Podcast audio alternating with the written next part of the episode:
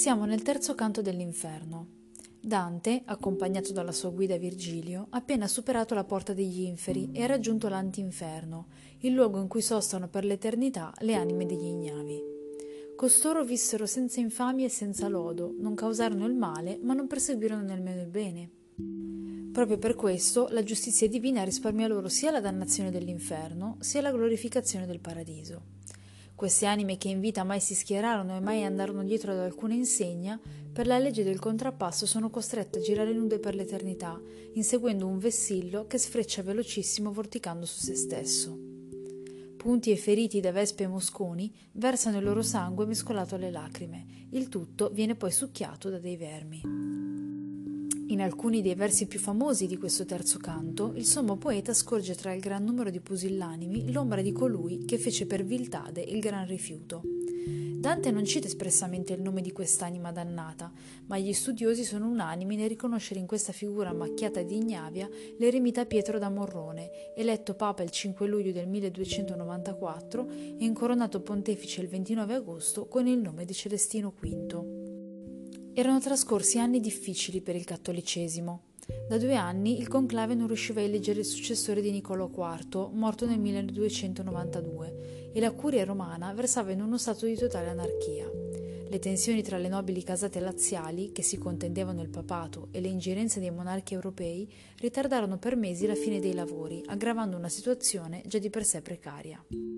Fu il popolo dei fedeli ad accorgersi della pericolosa deriva spirituale e numerosi movimenti religiosi, spontanei e organizzati, chiedevano da tempo una riforma della Chiesa cattolica. Si trattò alle volte di raggruppamenti ereticali o di nuovi ordini religiosi che, obbedendo all'ortodossia, invocavano un rinnovamento del cattolicesimo. Quando Celestino V venne presentato alle folle giubilanti, alla vista di quell'uomo così umile e caritatevole, molti sperarono finalmente nel cambiamento. Il frate Gioacchino da Fiore aveva profetizzato l'avvento di una nuova era, l'età dello spirito, e la venuta di un pastor angelicus, un uomo di Dio che avrebbe distrutto la Chiesa carnale, corrotta e mondana, per costruire una nuova comunità spirituale in attesa del giudizio universale. Non è sbagliato affermare che molti uomini di cultura, come Dante Alighieri, avessero creduto alle parole giacomitiche e le vedessero concretizzate nelle lezioni di Celestino V. Al secolo si chiamava Pietro Angeleri ed era nato verso il 1215 a Isernia, Campobasso, da modesti contadini, penultimo di dodici figli. Dalla madre rimasta vedova fu avviato agli studi ecclesiastici, ma siccome si sentiva attratto dalle austerità della vita monastica, a vent'anni Pietro si fece benedettino a Faifoli, Benevento, che lasciò dopo pochi anni per vivere da eremita in una grotta sul monte Palleno. Dopo tre anni fu ordinato sacerdote a Roma. Ritornò a condurre vita eremitica sul Monte Morrone, nei pressi di Sulmona, assetato di preghiera, di quotidiani digiuni e macerazioni.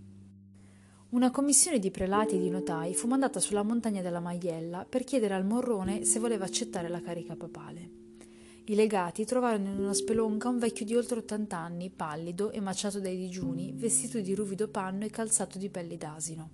Gli comunicarono l'elezione al papato, ma egli l'accettò soltanto perché prestato dai confratelli.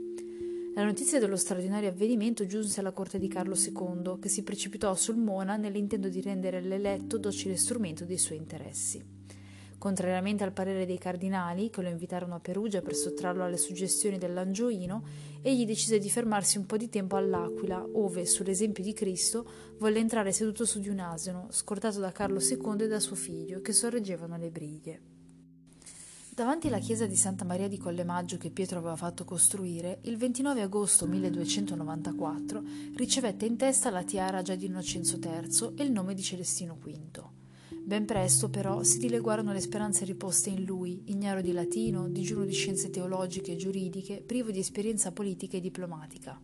Il pontefice, sordo ai consigli dei cardinali, si impigliò ogni giorno di più nelle reti che ambiziosi principi e astuti legulei gli tesero cominciò a dispensare favori spirituali senza discernimento. In ottobre Celestino V decise di abbandonare l'Aquila, ma invece di prendere la via di Roma, contro il parere dei cardinali, si lasciò trascinare a Napoli dal re suo amico e protettore. I curiali, durante i cinque mesi del suo pontificato, approfittarono della sua inesperienza per trafficare e vendere grazie e privilegi, mentre i furbi ridevano dicendo che il Papa comandava nella pienezza della sua semplicità.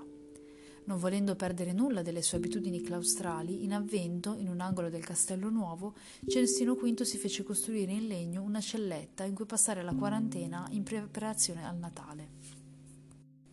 Colpito dal disordine che si infiltrava nella chiesa a motivo della sua incapacità amministrativa, Celestino V si rese conto di non essere all'altezza del suo compito, motivo per cui si sentiva gemere in preda ai rimorsi. Dio mio, mentre regno sulle anime, ecco che perdo la mia. Consultò allora esperti canonisti, tra cui Benedetto Gaetani, e tutti gli risposero che il Papa poteva abdicare per sufficienti motivi. Appena i napoletani ebbero sentore che un papa così buono e così facile a lasciarsi ingannare stava per abbandonarli, invasero Castelnuovo. Celestino V riuscì a calmarli a stento con vaghe promesse e l'autorizzazione di fare preghiere e processioni per chiedere a Dio più luce. Dopo aver preparato con il Gaetani l'atto di rinuncia al potere pontificale e una Costituzione che riconosceva al pontefice la facoltà di dimettersi, il giorno di Santa Lucia convocò il concistoro, ordinò ai presenti di non interromperlo, poi con voce alta e ferma lesse la sua rinuncia libera e spontanea al potere delle somme chiavi, per causa di umiltà, di perfetta vita e preservazione di coscienza, per debolezza di salute e difetto di scienza, per recuperare la pace e la consolazione dell'antico vivere fra le lacrime degli astanti, depose le insegne papali per rivestirsi del suo vecchio saio. Il 24 dicembre fu eletto papa il cardinal Gaetani col nome di Bonifacio VIII. Uno dei suoi primi atti fu di annullare tutti i favori accordati dal suo predecessore, il quale bramava far ritorno al suo eremo, mentre il papa voleva che lo seguisse in campagna per impedire eventuali scismi o ribellioni. Di malavoglia egli si mise in cammino con l'abate di Monte Cassino. Giunto a San Germano, approfittò della sosta per farsi dare un cavallo e fuggire a Monte Morrone, dove per due mesi rimase nascosto alle ricerche dei messi papali. Tentò in seguito la fuga in Grecia, ma una tempesta lo sospinse sul litorale di Vieste. Tradotto dal castello di Fumone, vi morì nel 1296 cantando salmi. Clemente V lo canonizzò nel 1313. Le sue reliquie sono venerate all'Aquila nella chiesa di Santa Maria di Colle Maggio.